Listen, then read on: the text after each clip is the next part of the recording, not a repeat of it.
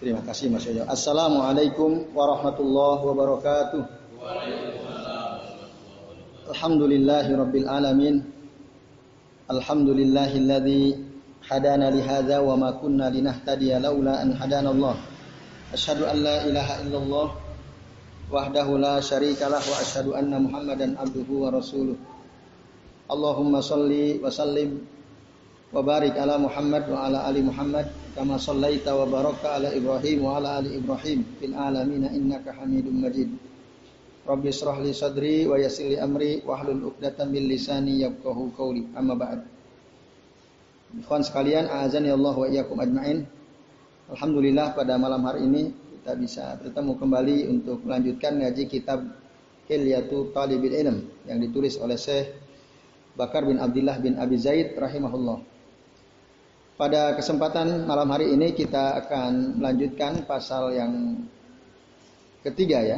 Betul ya, pasal 3 halaman 39.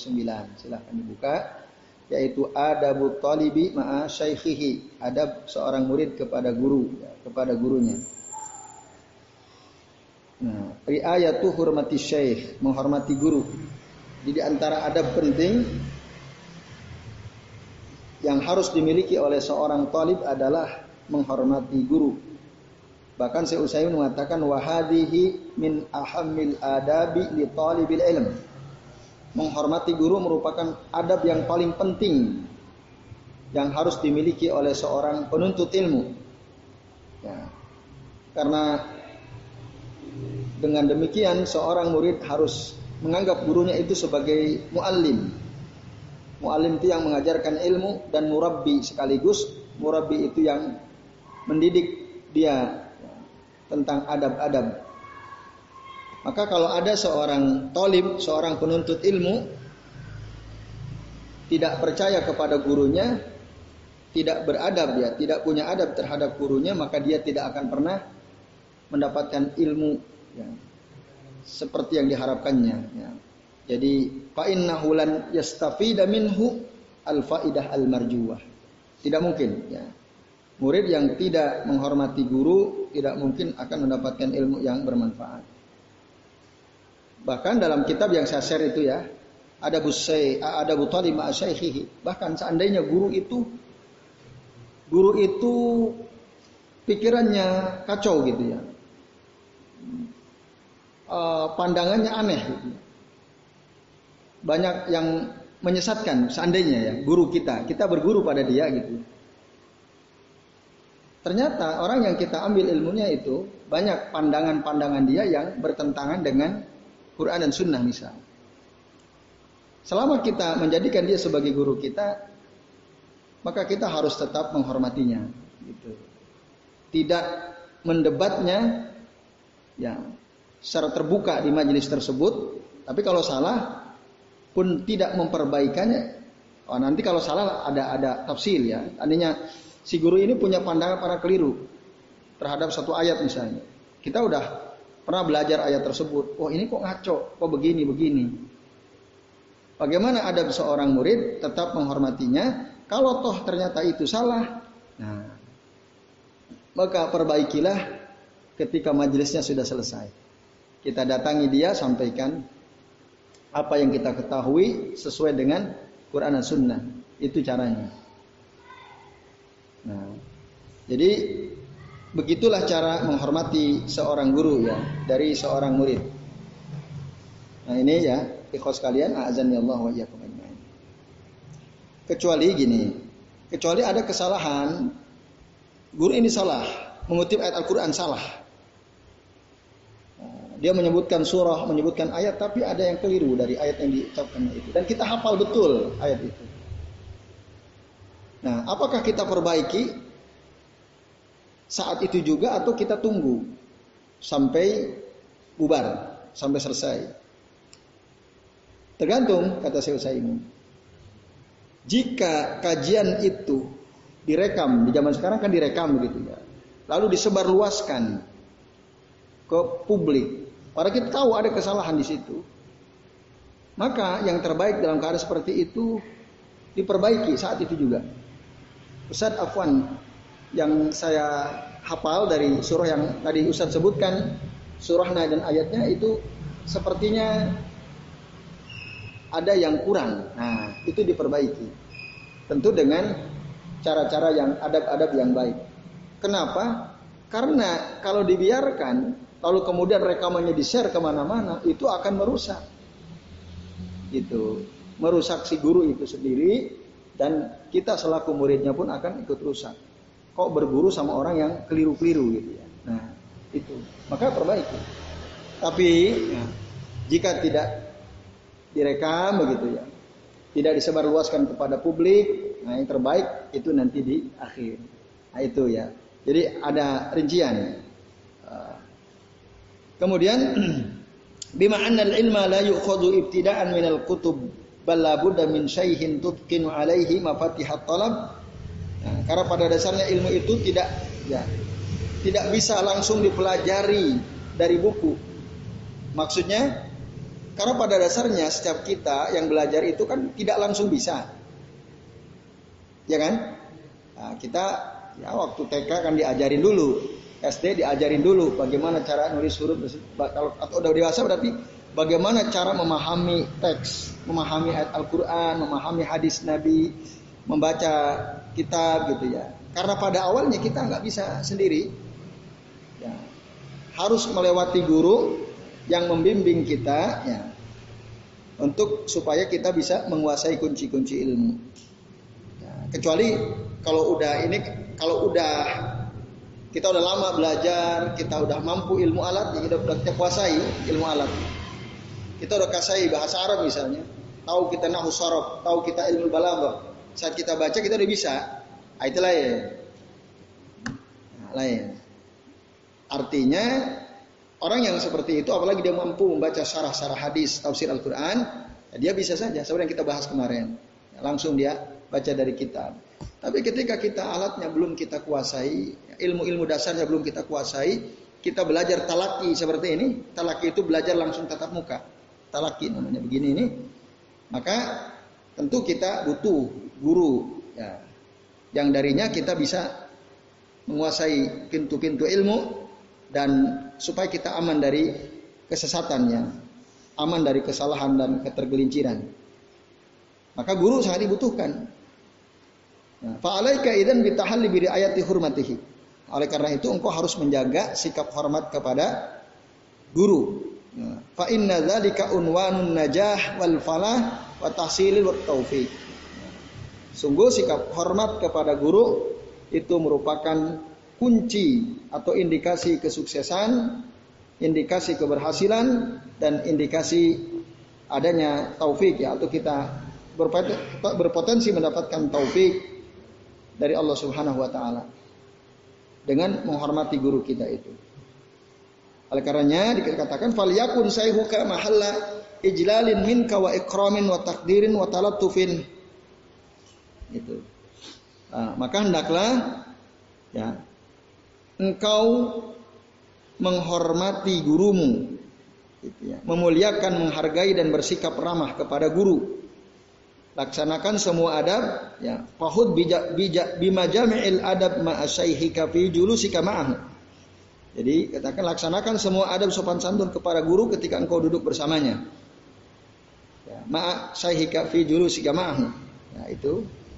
Kemudian wat tahadus ilaihi wa husnus su'ali wal istima' nah, kemudian hendaklah engkau bertanya dengan baik ya. Atau berbicara dengannya, bertanya dengan baik, mendengarkan dengan baik. Wa husnul adabi fit tasaffuhil kitabi amamahu wa ma'al kitab. Dan juga hendaklah engkau ya jangan apa sopan ya maaf hendaklah engkau sopan dalam membaca buku ya. husnul adab sopan fit tasaffuhil kitab dalam membaca buku amamahu di hadapan guru di hadapan syekh tadi ma'al kitab. Ya termasuk ketika engkau membawa buku kitab ya di hadapan syekhmu itu, di hadapan gurumu. Wa tarkit tatawuli wal mumarah. Mumarati amamahu. Dan hendaklah engkau meninggalkan berpanjang-panjang. dalam bertanya. Kadang-kadang kan ada orang yang cerita lama dulu ya. Oh, bahkan lama nih cerita dia. Nah, ada kan yang kayak gitu. Menjelaskan pemahaman-pemahaman dia gitu ya. Yang sebenarnya itu nggak dibutuhkan ya. Lalu nanti udah sekian lama baru ditanya ya. Itu tatawul namanya. Maka itu tidak etis. Kamu tanya langsung to the point. Uh, ada kasus begini-begini, bagaimana caranya? Dan. Saya punya masalah begini, ini bagaimana? Saya paham, yang saya pahami begini, itu sebenarnya benar atau tidak dan. Jadi tidak tatawul, tidak cerita banyak, baru kemudian bertanya. Wal mumarat amamahu. Nah, mumarat itu berdebat ya. Walaupun di kitab ini di tatawul tadi bersikap lancang ya diterjemahkan itu. Tapi tatawul itu dari kata tawil, berpanjang-panjang. Dan berdebat di hadapannya. Maksudnya mendebat. Ada kan? Ya tadi yang saya cerita itu. Ada mahasiswa ketika belajar di kelas. Lalu kami sampaikan tentang bagaimana keharusan kita sebagai umat Rasul mengikuti Rasulullah SAW. Tidak boleh nambah-nambahin. Lalu ada waktu itu saya menjelaskan tentang doa setelah wudhu gitu ya. Sesuai dengan hadis Nabi yang sahih riwayat Imam Muslim, Imam Tirmidzi bahwa doa sahwudu itu adalah ini ini ini. Tidak lebih dari itu. Asyhadu an la ilaha illallah wahdahu la syarikalah wa asyhadu anna Muhammadan abduhu wa rasuluh. Allahumma ja'alni minat tawabin waj'alni minal mutatahirin. Selesai sampai situ. Jangan ditambahi waj'alni min ibadikas salihin. Ya ada mahasiswa mendebat saya. Wah ini baik kan. Masa nggak boleh? Kan untuk diri saya sendiri. Baik. Nah gitu ya. Ketika saya jelaskan, baik tidaknya sesuatu dalam agama ini adalah sesuai dengan yang diajarkan oleh Nabi SAW. Wah ini baik kok. Ini dia tidak mau menerima apa yang kami sampaikan gitu ya di majelis tersebut. Lalu sampai akhirnya begini deh. Sekarang antum kalau antum salat subuh ya dua rakaat, antum merasa aduh dua rakaat ini kecil banget deh. Saya kan masih segar baru bangun tidur. Nah, segar banget apalagi tadi saya mandi dulu sebelum subuh. Masuk cuma dua rakaat. Saya tambah deh jadi tiga atau empat rakaat. Kan biar lebih mantap. Dalam sholat kan saya baca surah Al-Fatihah, baca surah, baca zikir, khususnya. Baik nggak? Saya tanya baik nggak? Nah, bingung dia. Ya. Kalau anda pakai logika, pasti anda akan katakan itu baik kan? Apa apa salahnya kalau kita tambah rokaat sholat subuh jadi empat, lalu bacaan-bacaan yang kita baca sama seperti dalam sholat isya atau sholat zuhur asar misalnya. Baik atau tidak? Bingung dia, ya. Mau bilang baik, masa subuh empat rokaat kan gitu. Mau bilang nggak baik, dia udah terlanjur bilang baik tadi. Nah, itu ya. Itu. Jadi dia mendebat gitu ya. Pakai akalnya. Nah, ini tidak telok dan tidak kolilul adab itu. Ya, tidak beradab atau sedikit adab. Nah, kayak gitu itu dihindari ya. Ikhwas kalian, azan ya Allah wa iyyakum ajmain. Kemudian wa ada taqaddumi alaihi bi kalamin au masirin au iksaril kalami indahu. Dan tidak mendahului guru kita dalam berbicara. Nah, jadi sebelum guru kita berbicara, kita tidak mendahului, kecuali kalau ada bertanya ya. Gitu. Misalnya misal ada ada ada pertanyaan, sebelum guru kita ber, menjawab, eh kita dulu duluin. Ah, itu ya. Kita mendahului menjawab pertanyaan orang, padahal pertanyaan itu tidak ditujukan kepada si guru gitu ya. Nah, itu nggak boleh. Mendahului guru dalam berbicara, au masirin juga bahkan dalam berjalan. Kata Syekh Bakar ya. Termasuk Syekh Al-Utsaimin rahimahullah atau termasuk Syekh Aid bin Mukbil Ar-Rabi'i dalam kitab yang tadi saya share ya ada mutalib ma'asyikhihi itu di antara adab terhadap guru adalah tidak berjalan di depannya, tidak mendahului guru berbicara atau memperbanyak pembicaraan di sampingnya. Atau mudakhalatahu fi hadisihi wa darsihi bi kalamin minka. Atau ikut campur ya dalam pembicaraan guru ya menyela gitu pembicaraan guru baik dalam pelajaran atau di luar pembicaraan di luar pelajarannya. Menyela tiba-tiba kita nyela. Ketika guru kita sedang berbicara langsung kita potong kita sela gitu ya. ini juga qalilun adab. Ada nggak tuh kadang-kadang itu? Seorang guru lagi bicara untuk dia nyela gitu. Langsung ngomong aja nggak izin dulu nggak angkat tangan dulu langsung. Ada kayak gitu? Nah, itu namanya qalilul adab. Tidak etis. Nah, itu akan berpengaruh kepada pendapatan ilmu, keberkahan ilmu. Itu ya. Kemudian ikhwan sekalian, au bi ilah bi ilhahi alaihi fi jawabin. Nah, atau mendesak guru untuk menjawab. Ketika kita bertanya, ya Syekh, begini begini gimana? Tolong saya jawab sekarang saya. Oh, Afwan, saya nggak bisa. Ah, harus sekarang jawab, harus sekarang. saya butuh jawaban sekarang gitu ya. Itu namanya memaksa ya guru untuk menjawab, mendesak. Ini juga qalilul adab ya, qalilul adab. Nah ini ikhlas kalian azan ya Allah wa Nah kemudian mutajanniban al-iksar minas su'al. Jauhi terlalu banyak bertanya. Ya. Walaupun gini, ini perlu digarisbawahi bahwa bertanya itu adalah nisful ilm.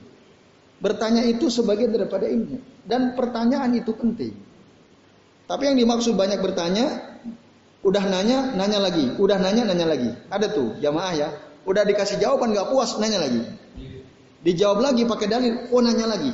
Saya biasanya begini, saya biasa, ah itu yang dimaksud al-iksar visual ya. Ada tuh kayak gitu.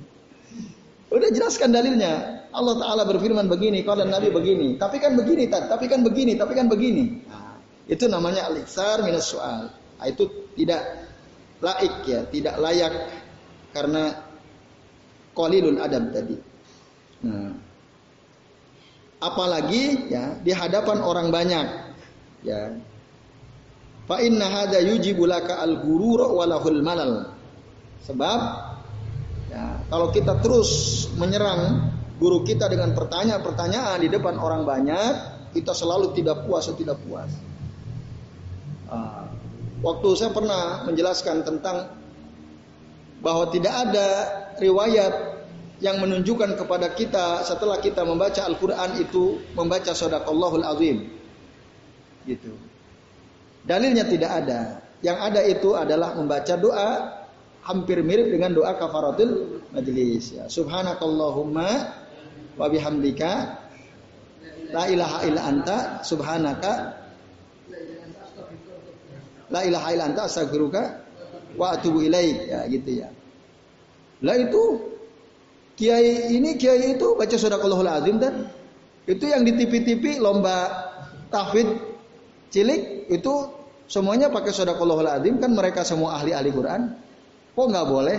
Nah kan dia nanya gitu ya. Nah kan tadi saya, saya, saya bilang, ibu itu tidak ada riwayatnya. Iya kan itu kiai-kiai gimana?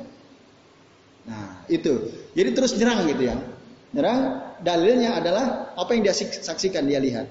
Nah, sekarang ibu pernah nggak tanya sama beliau-beliau ketika beliau menutup bacaan Quran dengan sodakallahul azim itu ada dalilnya atau tidak? Ya nggak pernah sih. Nah kalau nggak pernah kok ngotot bertahan gitu kan. Sudah kami sampaikan. Nah ini ya. Ya tapi kan orang umumnya begitu. Lagi-lagi.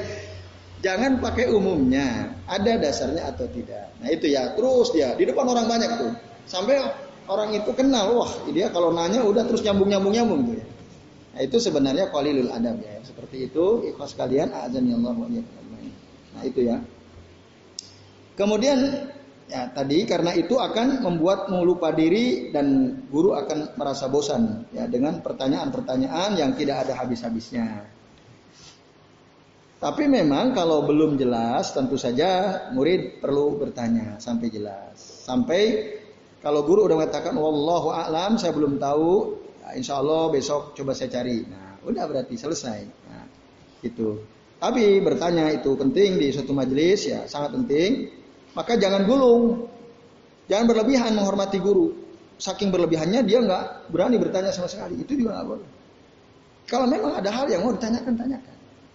Itu ya, ikhlas kalian azan ya Allah wa Karena memang di majelis ilmu lah tempat kita bertanya. Begitupun para sahabat, ya mereka senang ketika ada yang bertanya. Itu. Kemudian ikhlas kalian azan ya Allah wa iyyakum ajmain ya. Lalu perhatikan petunjuk Allah Subhanahu wa taala. tentang adab kepada guru yang mengajarkan kebaikan kepada kita. Nah, itu. Unzur ma zakarahullah taala min ad-dilalah 'alal adab ma'a muallimin nasi al-khaira. Perhatikan ya. Allah Subhanahu wa taala berfirman di dalam Al-Qur'an surah Nuh, An-Nur, An-Nur ayat 24. Eh, surah 24 ayat ke-6 ayat 24 ayat 64. Ya. Apa bunyi ayat tersebut? Kita lihat. Nah, di sini katakan Allah Subhanahu wa taala berfirman, "La taj'alu du'a ar-rasul bainakum ka du'a ibadikum ba'dha." Janganlah kau jadikan panggilanmu kepada Rasul seperti panggilan sebagian kamu kepada sebagian yang lain. Nah, itu jangan. Maksudnya apa? Maksudnya. Nah, maksudnya ikhwas sekalian, azan ya Allah wa iyyakum ajmain. Oh, maaf. Ada yang kelewat. Sorry saya. Sebelum itu ada satu paragraf yang ketinggalan ya. Saya ulangi. Paragraf sebelumnya masih halaman 40.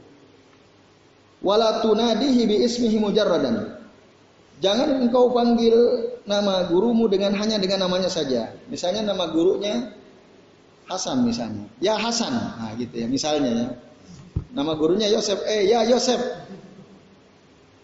Ya. Aku mau bertanya misalnya ya. Nah itu. Manggil gurunya dengan manggil namanya. Au ma'ala maka ma'alla qabihi ka qaulika ya. Atau juga nah di sini dikatakan tidak boleh juga memanggil nama guru itu dengan julukannya. Ya, menyebut nama atau dengan julukan. Julukan itu ya nyebut namanya. Lakob ya. Dia dinamai. Misalnya namanya tadi Fajar ya. Kita katakan wahai guru fajar gitu ya. Guru bahasa Arabnya ya ustad. Wahai ustad fajar misalnya. Wahai ustad Yosef. Wahai ustad Isnan gitu ya. Itu menurut Syekh Bakar itu sebenarnya kurang etis. Qalilul adab. Itu. Jadi kita ya kan di sini menyebut namanya saja atau menyebut nama dan julukannya. Itu Ustadz Fulan gitu ya. Tapi katakanlah ya, balkul katakanlah syaihi wahai guruku. Wah, atau dalam bahasa kita wahai ustadku. Wahai ustad kami gitu ya dalam bahasa kita. Atau dalam bahasa Arab ya ustadi ya ustaduna. Ya ustadi ya ustaduna. Itu ya menurut saya bakar ya. Kenapa kita tidak boleh begitu? Tapi katakanlah wahai ustadku, wahai ustad atau lebih elegan dengan bahasa Arab, ya ustadi, ya ustaduna, ya ustadi, ya ustad, ustaduna. Karena yang demikian itu lebih santun, gitu ya. Fa innahu arfa'u fil adab, itu lebih tinggi dalam adab ya. Itu ikhwas kalian, azan ya Allah wa iyyakum ajmain. Nah, kemudian dikatakan juga wala tukhattibuhu bitai al-khitab dan jangan memanggil guru dengan bita il khitab dengan kata ganti kamu. Misalnya kata ganti kamu itu Ustaz sampean atau dalam bahasa kita ya. Sampean gimana kemarin? Kehujanan atau tidak? Kalau dalam etika Jawa kan sampean itu etik atau etis atau tidak? Berarti kalau dalam bahasa Jawa berarti jenengan gitu ya. Nah, kalau dalam bahasa Indonesia kamu ya. Tapi bahasa Indonesia kayaknya agak susah padanannya ya. Kalau Jawa masih mending, ada ada pilihan jenengan. Kalau bahasa Indonesia apa? Anda Anda lebih sopan daripada kamu? Ya. Ustadz Anda bagaimana? Apa terdengar lebih sopan Anda dan kamu? Atau engkau? Kamu, engkau, Anda? Kayaknya kalau dalam bahasa ini sama ya. Bahasa Jawa beda bahasa Jawa kan. Sampean, jenengan kan beda. Tingkatannya lain kan. Nah, nah itu. Tapi kalau dalam bahasa Indonesia, Anda, kamu, engkau, kayaknya derajatnya sama ya? Gimana menurut antum?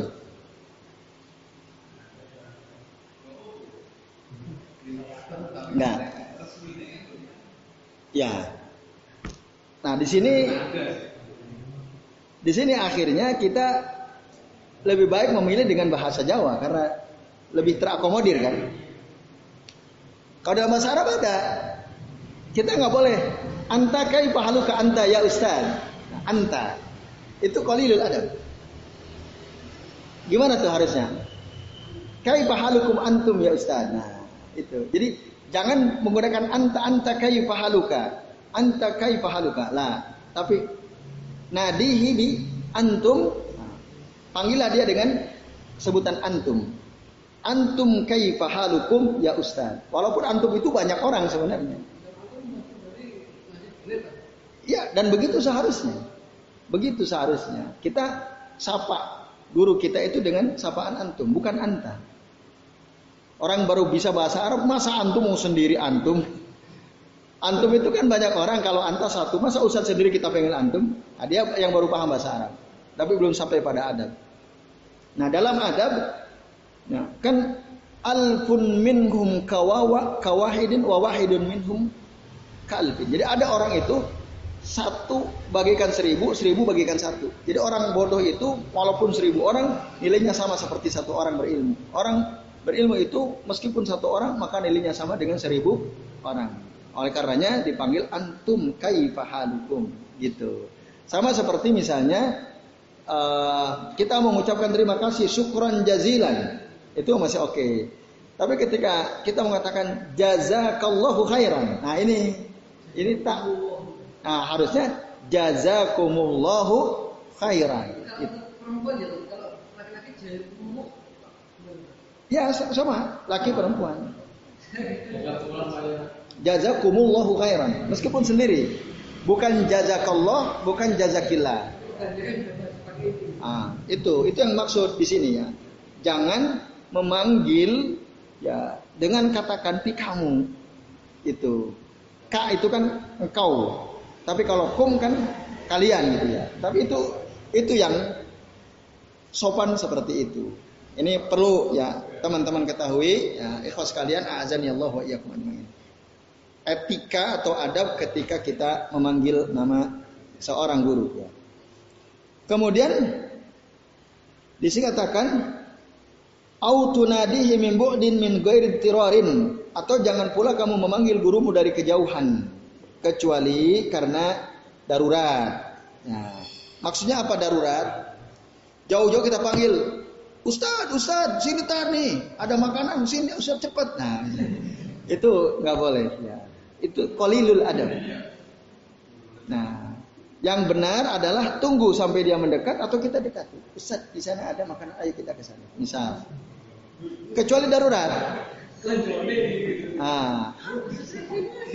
Atau pakai isyaratan. Jauh-jauh. Adalah ya. Nah, itu qalilul adab. Terus gimana dong? Nah, tadi dekati dia atau tunggu sampai beliau dekat ke kita. Kecuali darurat. Darurat apa? Misalnya ada ustaz mau nyebrang guru kita. Kita tahu di situ ada di sana ada mobil kencang sekali. Ustaz kita nggak lihat, Ustaz awas ada mobil kencang. Nah itu boleh.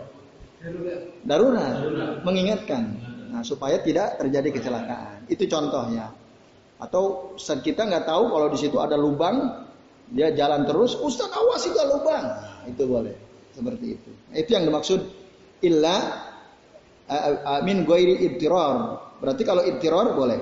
Nah, terus tadi yang kedua Jangan panggil eh, dalilnya adalah kenapa kita nggak boleh manggil pada guru dengan panggilan kamu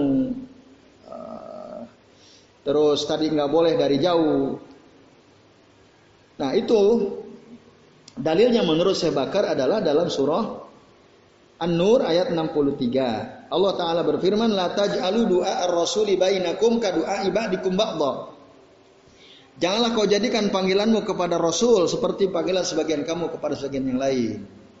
Itu. Maksudnya ketika kita memanggil Rasulullah, ini dulu ya, Allah mengingatkan para sahabat, Karena Rasulullah adalah guru, guru dari para sahabat. Karena Rasulullah adalah guru dari para sahabat, maka sahabat nggak boleh memanggil Rasul dengan namanya sebagaimana mereka memanggil satu sama lain. Itu nggak boleh. Nah, seperti misal Umar kepada Utsman, wa ya Utsman, ya Abu Bakrin, ya Abu Hurairah kan gitu. Itu atau ya Abdurrahman bin Sahar misalnya. Itu kan begitu biasa sahabat. Tapi kepada Nabi jangan. Nah, itu. Maka Allah bilang la taj'alu du'a ar-rasul bainakum ka du'a ibadikum ba'dha. Itu itu jangan. Kalau mau manggil ya panggil ya Nabi Allah, ya Rasulullah. Itu yang mana pertama itu. Ya, mana pertama itu. Dan itu yang dimaksud oleh saya bakar. Nah, guru adalah ya ulama, ulama adalah warasatul anbiya. Maka pun demikian panggilan kita kepada guru tidak boleh seperti kita manggil sesama kita. Ya, jadi langsung kita panggil namanya gitu ya. Itu sebaiknya tidak lakukan karena itu bukan adab yang baik. Tapi dalam ayat tadi ada makna yang kedua. Kata saya Usaimin. Mana yang pertama tadi? Yang disebut la taj'alu doa ar-rasul bainiku bainakum ka doa ibadikum ba'dha. Artinya tadi kita nggak boleh manggil nama guru dengan namanya seperti kita memanggil nama teman kita sendiri. Atau yang kedua, jangan kita jadikan panggilan Rasul itu ya seperti panggilan saudara kita atau teman kita kepada kita. Maksudnya, kalau Rasul memanggil kita, Rasul menyeru kita, itu jangan diabaikan. Kalau kita dipanggil teman kan bisa ngabaikan ya. Kita jawab boleh, nggak jawab boleh, kita cuekin boleh. Tapi ke guru, ke, ke Rasul itu jangan. Ya. Maka setiap kali Rasulullah memanggil kita, memanggil sahabat, sahabat harus langsung menjawab seruan Nabi itu. Gitu ya. Entah itu diperintah, entah itu dilarang, langsung berubah. Dan begitulah para sahabatnya. Nah, sementara kalau kita diseru oleh teman kita, dipanggil oleh teman kita, kita jawab bagus, nggak dijawab nggak apa-apa. Tapi kalau Rasul, nah ketika memanggil kok nggak dijawab itu ini Rasul ya dalam konteks Rasul. Tapi tentu guru tidak termasuk seperti ini karena guru yang dimaksud adalah makna yang pertama tadi. Tapi ada makna yang kedua ini. Bahkan dikatakan di sini kalau ulama inna nabiyya sallallahu alaihi wasallam idada'a insan ya sesungguhnya nabi itu ketika memanggil seseorang wahwa fi salatin? Wahwa fi salatin? Orang itu sedang sholat dipanggil oleh Rasul wajib alaihi an yujibahu walau qata'aha maka wajib sahabat ya, memenuhi panggilan Nabi menjawab panggilan Nabi meskipun dia harus memotong sholatnya bahkan sholat wajib sekalipun. Itu kalau Rasul. Itu makna surah An-Nur ayat 63 tapi kalau dalam konteks guru dalam konteks guru ya itu makna yang pertama maksudnya ketika kita memanggil nama guru guru kita itu tidak memanggil dengan namanya. Itu ikhwas kalian, azan ya Allah wa main. Sementara yang kedua ini khusus untuk Nabi saja. Mana yang kedua? Nah itu ya yang dimaksud. Kemudian, nah, Kamala yaliku antakula liwaladika dzil ubuwati tiniyah ya fulan au ya waladi fulan Sebagaimana tidak sepatutnya engkau memanggil ayah kandungmu dengan panggilan namanya. Wahai, kita punya bapak, bapak kita namanya Sudarmono misalnya. Eh, Sudarmono itu. Misalnya. Eh, Cahyono misalnya. Padahal dia bapak kita. Nah itu nggak boleh kayak gitu. Kalau di barat boleh nggak? Orang kafir mereka manggil nama orang tuanya dengan panggilan nama. Ah, gitu ya. Tapi dalam Islam tuh nggak boleh. Alhamdulillah kayaknya nggak ada ya. Dan tradisi Jawa pun saya kira nggak ada yang menyebut namanya. Ya. Atau juga memanggil nama bapak kita walaupun kita sebut wahai ayahku Sudarmono misalnya, wahai ayahku Cahyono misalnya, itu pun nggak boleh. Manggil orang tua gitu ya. Begitu halnya tidak baik jika engkau memanggil gurumu seperti itu. Nah ini, ini kayaknya ya, pada umumnya udah udah oke okay ya bisa ketemu gurunya. Tad, Ustad, Afwan Ustad, nah, kan gitu. Nah, itu emang lebih baik begitu daripada manggil namanya Ustad, uh, Ustad Yoyo, begini Tad. Nah misalnya, itu sebaiknya nggak usah disebut nama namanya. Itu, di sini katakan begitu ya. Jadi tidak baik jika engkau memanggil guru seperti itu. Kita sebut namanya. Walaupun kita awali dengan kalimat ustaz. Kita awali dengan kalimat ustaz. Nah itu ya sekalian. Azan ya Allah wa iyyakum ajma'in. Nah. Jadi orang tua aja kita harus hormati. Apalagi guru. Bahkan dalam kitab tadi ya ada bu ma'asyaikhihi dikatakan manzilatul muallim a'zamu manzilatan indaka min abika wa ummik. Kedudukan seorang guru itu lebih mulia di sisimu daripada kedudukan bapak dan ibumu. Wa huwa sababu fi inqadhika mimma yadurru fi dinika wa dunyak. Karena guru itu ya, adalah orang yang menjadi sebab selamatnya engkau dari hal-hal yang dari hal-hal yang membahayakan kamu dalam urusan agama dan urusan duniamu. Kalau orang tua bapak ibu menyelamatkanmu dalam urusan dunia, dia kasih kita makan, ya kan? Dia asuh kita, kita diselamatkan dalam dari urusan dunia. Tapi guru bukan hanya dunia, termasuk urusan akhirat. Mengajarkan ilmu-ilmu yang bisa menyelamatkan kita dari adab Allah di akhirat. Nah, sehingga uh, Sa'id bin Mukbil Ar-Rabi'i mengatakan bahwa manzilatul muallimi a'zam manzilatan indaka min abika wa ummik. Bahkan Rasulullah dalam hadis ini hadisnya riwayat Abu Dawud dari Abi Hurairah radhiyallahu anhu qala qala Nabi sallallahu innama ana lakum bimanzilatil walidi uallimukum. Sesungguhnya aku bagi kalian kata Rasulullah kedudukanku ya seperti orang tua kalian yang mengajarkan ilmu kepada kalian. Bimanzilatil walidi uallimukum. Nah ini dalilnya sahih riwayat Abu Dawud ya. Maka dengan demikian kita menghormati guru sebagaimana kita menghormati orang tua kita sendiri, bahkan lebih. Kata Syekh Aid bin Mukbil Ar-Rabi'i rahimahullah atau hafizahullah taala. Itu ya sekalian. Nah, kemudian uh, Waltazim taikiral majlisi wa izhar sururi minad darsi wal ifadah bihi. Berusaha selalu menghormati majlis, nah, forum belajar, merasa menunjukkan rasa gembira ya izhar surur minad darsi terhadap pelajaran wal ifadah bih dan mengambil manfaat dari pelajaran itu. Nah, ini juga adabnya. Jadi saat ada di majelis kita tunjukkan bahwa kita senang, kita gembira dengan pelajaran, kita ingin mengambil manfaat dari pelajaran itu. Nah, terus wa idza badalaka khata'un. Nah, ini ya pentingnya. Jadi apabila nampak ada kesalahan dari seorang guru, ya, ada kesalahan kehilapan guru, nah, maka diisi katakan awaham nah, atau kekeliruan pala yuskit hudzalika min ainik. Jangan sampai hal itu menjatuhkan si guru kita di hadapan kita, di hadapan mata kita. Gurunya salah tadi ya. Loh, oh, Ustaz salah. Yang benar begini. Nah, kadang ada tuh yang kayak gitu ya. Ustaz salah. Walaupun betul Ustaz itu salah. Si guru itu salah. Apa Ustaz salah? Yang benar begini. Nah itu tidak muadab ya, wairu muadab, tidak beradab. Nah, terus gimana? Nah, kenapa nggak boleh? Fa innahu sababun li min ilmihi. Karena hal itu bisa menyebabkan kamu terhalang dari mendapatkan ilmunya, kata Sebakar. Wa man dzalladzi yanju minal khata'i saliman. Karena tidak memang tidak ada satu orang yang bisa selamat dari kesalahan. Itu. Nah, tidak ada. Setiap orang pasti kemungkinan dia akan melakukan kesalahan bahkan seorang guru sekalipun. Maka jangan dijatuhkan dia dengan cara seperti itu.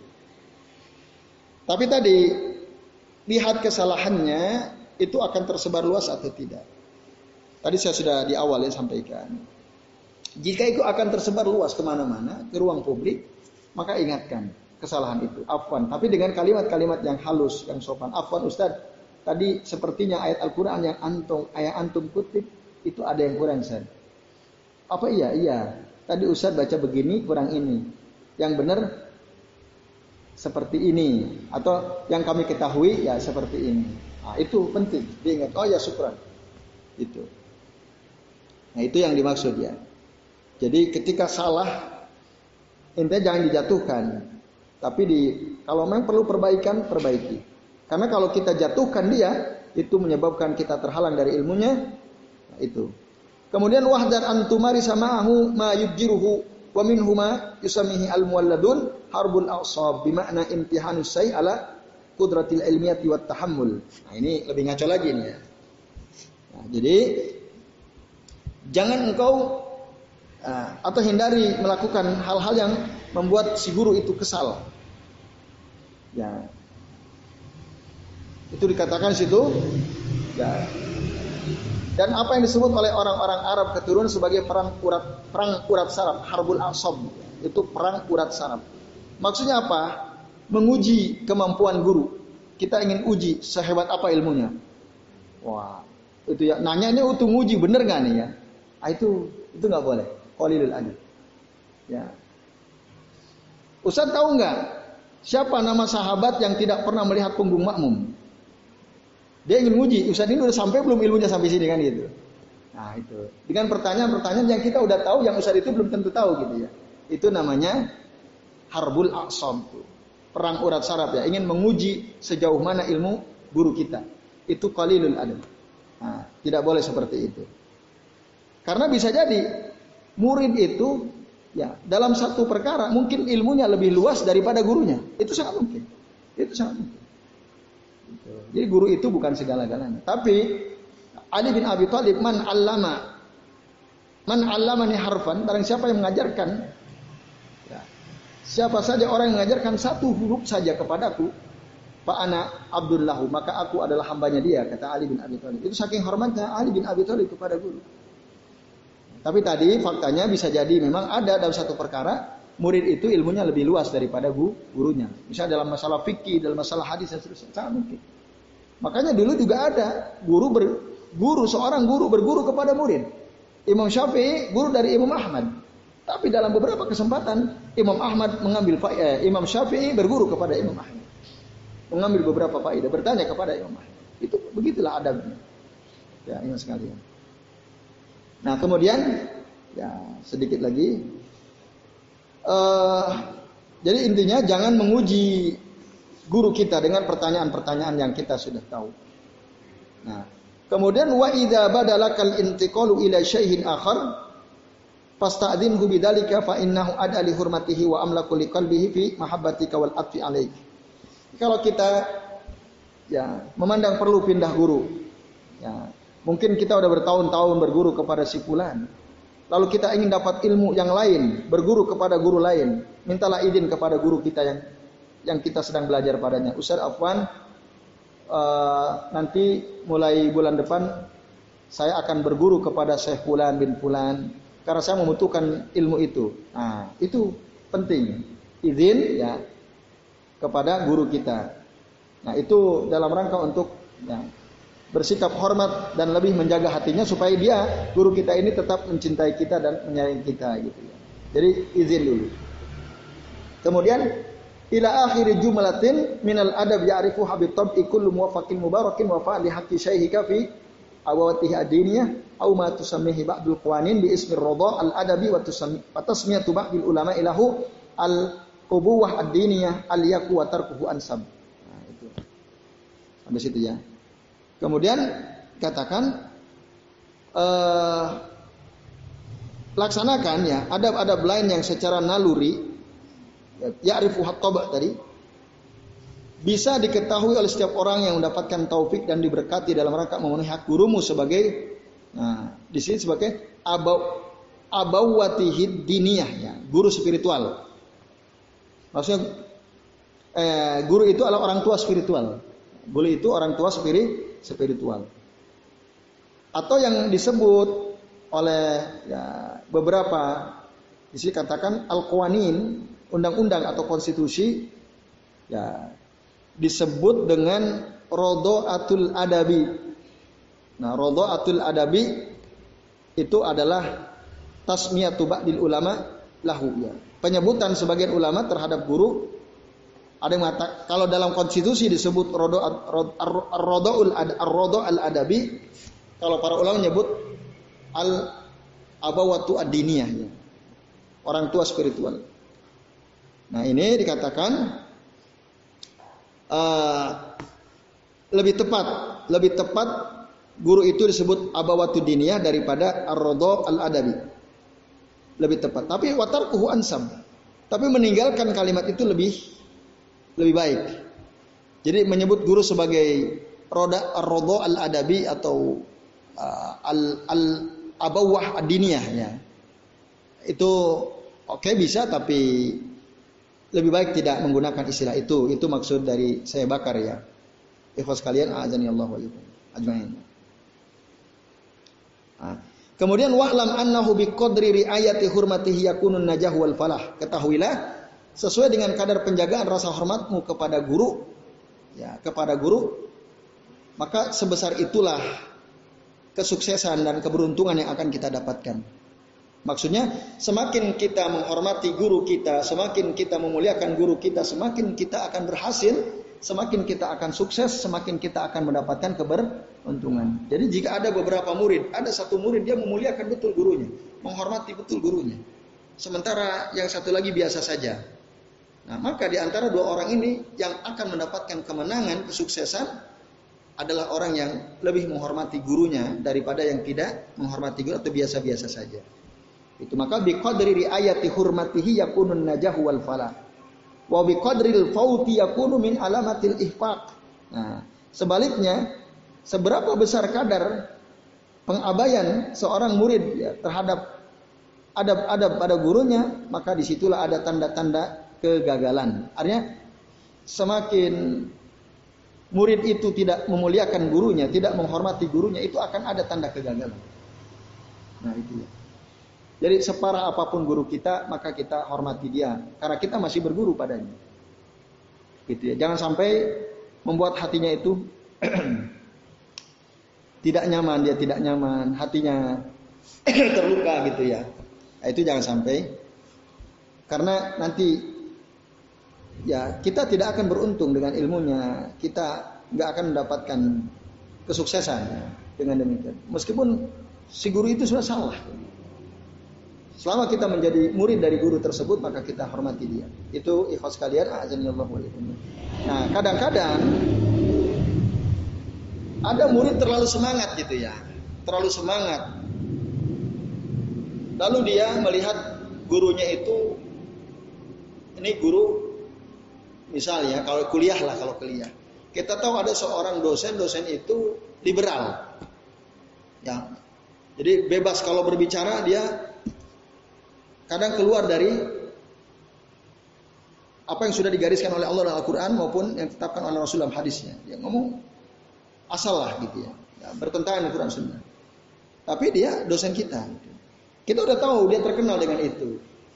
Lalu kemudian ketika kita masuk kelas yang ngajar adalah dosen tersebut, kita udah punya nilai, penilaian. Oh, ini gurunya liberal, ini gurunya sekuler khususnya. Lalu kita selalu pasang untuk menyerang. Nah, nyerang dia, cari-cari kesalahannya. Itu nggak boleh. Nah, itu nggak boleh. Lalu setiap kali beliau ngomong, kita langsung putus. Saya nggak setuju pak, saya nggak setuju pak. Kan dalam Quran begini, dalam Sunnah begini. Nah, itu sebaiknya tidak lakukan. Selama dia masih menjadi guru kita, kita ambil ilmu darinya, maka hal-hal seperti itu tidak boleh, tidak perlu kita lakukan. Kalau toh nanti kita mau membantah kesalahan beliau, nah nanti setelah kita selesai belajar dari beliau, misalnya lewat, lewat tulisan, nah kita boleh bantah pikirannya, tapi tetap menghormati dia bahwa dia pernah ngajar kita. Nah ini iwas kalian, azan ya Allah wa Itu ya. Jadi di situlah ukuran kesuksesan seseorang, sejauh mana dia menghormati dan memuliakan dirinya. Kemudian yang berikutnya ya sekalian, satu paragraf lagi ya. U'idzuka billahi min sani'il a'ajim. Wat turuqiyah wal mubtadi'ah al khalafiyah min al khudu'il qarib an adabi syar'i. Nah, ini pentingnya. Uh, jadi dikatakan tanbih nih ya, tanbih, peringatan penting halaman 41 ya. Aku memohon agar Allah melindungimu dari perilaku orang-orang ajam, kata Sebakar. Ya, waktu rukiyah para pengikut tarikat dan ahlul bid'ah. Ya, dari kalangan khalaf. Khalaf itu orang yang hidup setelah generasi tabi'in itu khalaf. Aku memohon agar Allah melindungi kamu kata Sebakar dari orang-orang ajam, para pengikut tarikat, para pengikut ahli bid'ah dari kalangan khalaf. Yaitu sikap hormat yang menyimpang dari adab-adab syar'i. Ya. Al-khudu min al-khudu'il kharij min adab syar'i. Artinya sikap hormat yang berlebih-lebihan. Itu nggak boleh juga. Gurunya minum, wah habis minum tinggal direbut, wah rebutan untuk minum dari bekas minum go gurunya. Nah, itu kharij an ada syar'i kayak gini. Ya, itu ya itu berlebihan namanya. Ya, berlebihan. Atau ketika gurunya datang, wah rebutan cium tangan, dicium bolak-balik, hmm, hmm, hmm, hmm, sampai berkali-kali. Padahal muridnya mahasiswi. ya, sehnya usahanya masih muda itu ya. Itu gulu namanya. Itu ya para pengikut ahlul bid'ah dan tarikat-tarikat begitu itu.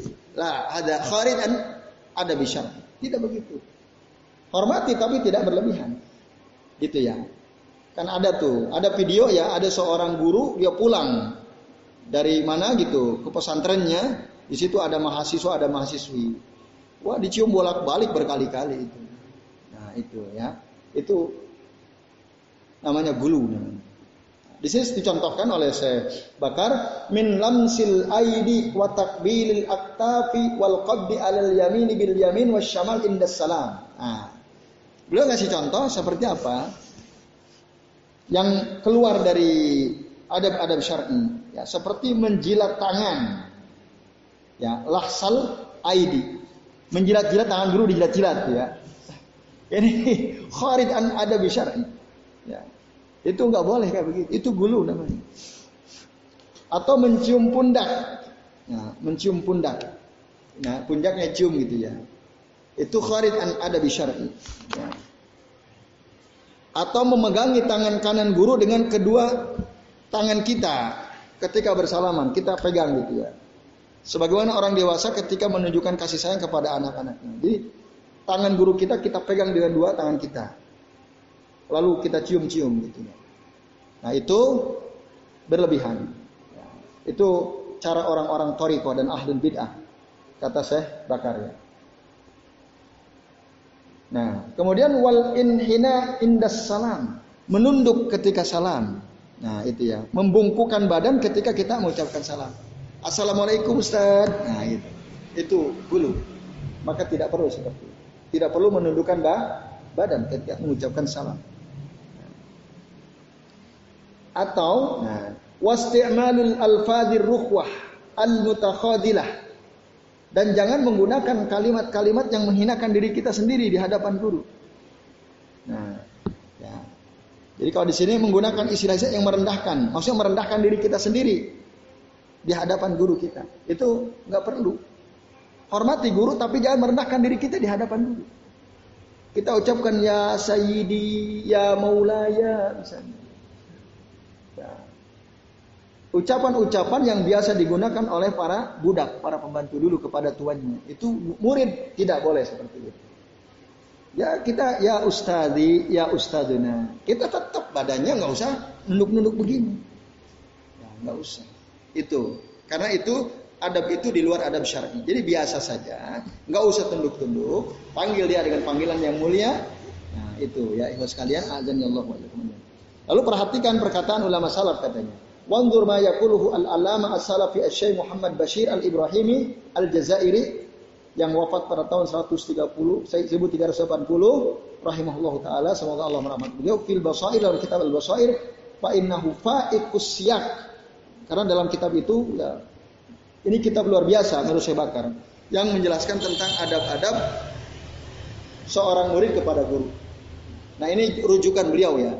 Jadi kitab Al-Basair Walaupun kata saya Usaimin, aku tidak mendapatkan kitab ini. Jadi saya Usaimin berusaha mencari kitab Al-Basair karya tokoh ini. Apa komentar saya Al Usaimin ya ketika beliau uh, mendapatkan informasi ini? Beliau katakan begini. ahalana ila hadal kitab al musamma al basair. Ya. La a'riful kitab hadza wala tuhu. Saya nggak tahu ini kitab ini dan saya tidak saya Al Utsaimin tidak pernah menemukan kitab ini. Mungkin bisa jadi kitab Al Basair ada kitab yang dibaca oleh Syekh Bakar dalam bentuk ini apa uh, apa namanya kitab yang tidak dicetak tapi dulu pernah ada ditulis oleh seorang syekh tadi. Cuma mungkin kitabnya nggak dicetak sehingga tidak tersebar luas. Sehingga Syekh Utsaimin tidak mendapatkan kitab ini. Nah, bisa jadi seperti itu. Ya ini, ikhwas sekalian saya kira sampai sini ya. Begitulah cara-cara kita eh, menghormati guru kita, itu adalah adab kita. Ya. E, jadi jelas sekali saya kira ya. Tadi poin terakhir intinya jangan pernah menghinakan diri kita di hadapan guru kita. Kita muliakan tanpa harus menghinakan diri kita sendiri. Ya biasa saja, tapi kita hormat kepada guru kita. Jadi teknisnya tadi tidak memanggil namanya seperti kita memanggil teman kita, uh, tidak apa bertanya yang terlalu panjang ya, sehingga membosankan uh, tidak menyela ya, tiba-tiba motong nah itu. Itu kira-kira tadi ya di antara adab-adab disebutkan dalam bab ini ya. jadi saya kira ini iwas sekalian azan Allah wa main yang bisa kita bahas uh, pada kesempatan malam hari ini. Ya, sebelum diakhiri barangkali ada yang mau antum tanyakan kami persilahkan. Ya silakan Hmm.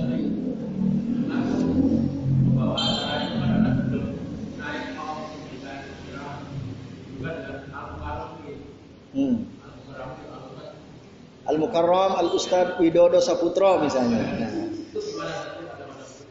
Boleh atau tidak? Boleh. Al Mukarram itu yang yang terhormat. Nah, itu Al Mukarram itu yang terhormat artinya. Boleh. Boleh seperti itu. Jadi nggak ada masalah. Ketika mau manggil untuk naik ke atas mimbar misalnya. Ya itu. Jadi itu perkataan yang tidak gulu biasa itu dan itu sesuatu yang menunjukkan adab ya, tidak ada masalah. Allah alam Ya, pada. Ya, silakan.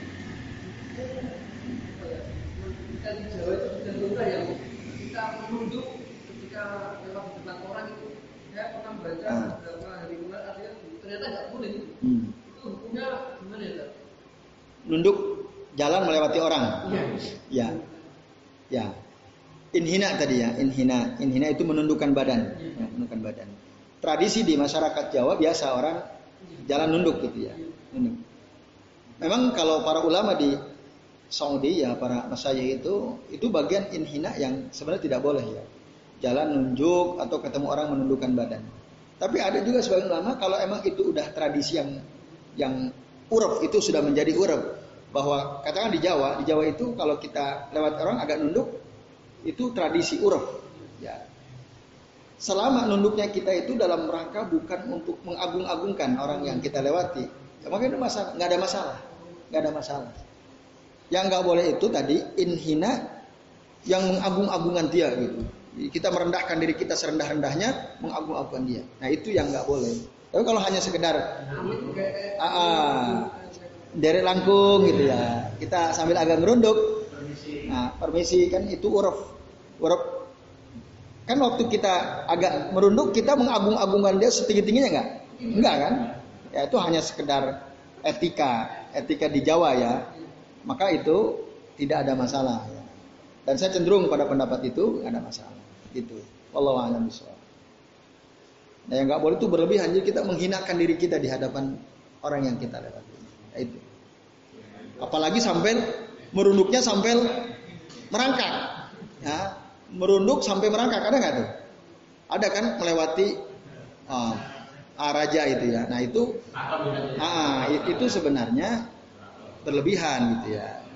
Ah, cukup aja merunduk sebenarnya. Ya itu. Ya, Allah alam itu Mas Fajar. Jadi kalau hanya sekedar sebagai ekspresi etis ya uh, bahwa ya kita sama-sama saling menghormati ketika kita lewat kita agak agak merunduk ya kan begitu tuh agak merunduk ya. agak merunduk ya yeah. Allah alam masih ada yang lain monggo masih asisten ah. Ada satu kalimat atau uh, yang dia sampaikan ada yang keliru apa ya. Pemahamannya atau terus kita bicarakan itu di luar apa ya di luar waktu. Di luar waktu beda sama enggak cara teman-teman kita. Kita ngobrol ini santai bicara tentang ini. Ah, para keliru gitu ya. Dan faktanya keliru gitu ya. Iya. Kalau kita tahu ya tadi ini direkam atau tidak kalau nggak direkam, nggak direkam dan tidak akan disebarluaskan, kita tunggu sampai selesai. Gitu. Itu afdal lebih baik. Dulu saya pernah mendapatkan gitu ya, ada seorang profesor dia khutbah. Dia marah-marah di awal khutbah. Setelah dia membuka dengan tahmid, ya, syahadat, salawat, mengingatkan takwa, beliau marah-marah. Kan saya sudah berkali-kali mengingatkan kalian kalau khutbah sudah dimulai tidak boleh ada orang sholat duduk dengarkan khotib. Gitu. Beliau marah-marah. Wah yang lagi sholat bingung tuh ya. lagi sholat. Saya berkali-kali kata beliau. Nah sejauh yang kami pahami boleh orang baru datang ke masjid khatib sedang khutbah di atas mimbar sholat. Karena ada hadisnya dan hadisnya sahih. Waktu itu ada Sulaik al-Gotofani masuk ke dalam masjid, Rasulullah sedang berkhutbah di atas mimbar. Eh Sulaik al-Gutubani langsung duduk. Langsung ditegur oleh Rasul SAW. Ya Sulaik hal Sulaik. Wahai Sulaik, apakah engkau sudah sholat? Lam, lama ya Rasulullah. Belum. Kum, bang, bangkit kamu, salli ini khafifatain. Kamu sholat dulu dua rakaat yang ringan. Itu ditegur oleh Rasul. Rasul karena Sulaik mungkin memahami, kan khutbah sudah dimulai dengarkan khutbah langsung duduk. Tapi kata Rasul berdiri kamu. Itu hadisnya. Nah saya waktu itu berkeinginan, saya berniat nanti kalau Pak Profesor ini turun saya mau, saya udah niat saya mau dekati beliau, saya mau sampaikan melalui hadis yang saya tahu. Nah itu karena kalau keliru mungkin hadis yang saya terima itu beliau belum dapat bisa jadi kan, nah, maka saya akan sampaikan. Udah niat banget tuh saya. Eh kodarullah setelah khutbah ternyata beliau buru-buru. Selesai salam sholat dia langsung kayak cepet-cepetnya bahkan takmir pun tergopoh-gopoh untuk memberikan amplop kepada si profesor ini pak profesor ini. Ya udah nggak jadi. Itu sana ada kesempatan datang. Itu itu yang terbaik. Nah kalau kita bahas kesalahannya di depan teman-teman kita ya itu nggak bagus jadinya. Akhirnya kita jadi menyebarkan aib si orang itu. Kecuali kalau dia berkali-kali khutbah, berkali-kali dia melakukan penyimpangan. Bahkan udah diingatkan tetap begitu itulah ya. Itu namanya al-mujahir berarti. Al-mujahir bil maksiyah ya. Berarti dia emang orang yang menunjukkan kemaksiatannya ya suka aneh gitu kalau itu nggak ada masalah. Tapi kalau dia keseleo gitu ya, itu maka kita ingatkan jangan kita bahas di depan orang lain, nah itu nanti bisa masuknya gibah nanti. Gibah itu kan karena ada sesuatu yang kurang dari saudara kita atau salah gitu ya. Benar memang fakta begitu. Kita bicarakan. Kalau orang itu dengar kesalahannya dibicarakan, dia marah nggak? Marah. Itu gibah. Tapi kalau bohong kita, maka kita telah mengfitnah dia kan gitu. Kata Nabi Maka dulu nama gibah zikruka akhoka bima yakrah. Gibah itu kamu menyebut-nyebut nama saudaramu Ya, pada sesuatu yang dia tidak suka. Lalu ditanya, meskipun yang kita sebut itu ada pada dirinya, nah, iya kata Rasul. Pakodi kita tahu, kamu telah menggibahnya, gitu. Maka begitu etikanya masisanya. Jadi uh, seorang khatib yang melakukan kesalahan uh, itu ingatkan setelah khatib khutbahnya selesai dan jangan dibahas ya, di depan orang lain. Ya. Itu. Kecuali kalau kita sudah ingatkan, jelas sampaikan kita, kita sudah sampaikan dalil-dalil, beliau meremehkan dalil-dalil mungkin boleh. Yaitu wallahu taala alam Baik, ikhlas sekalian, itu dulu ya sementara. Jadi sampai halaman 42. Nah, insya Allah nanti kita lanjut lagi bahasan berikutnya di pekan yang akan datang. Semoga kita semua senantiasa dalam keadaan sehat walafiat. Amin ya Allah ya Rabbal Alamin. Terima kasih. Mari kita, uh, saya, saya akhiri sebelum nanti ditutup oleh Mas Yoyo selaku uh, pembawa acara. Ya, saya akhiri. Wassalamualaikum warahmatullahi wabarakatuh. Waalaikumsalam.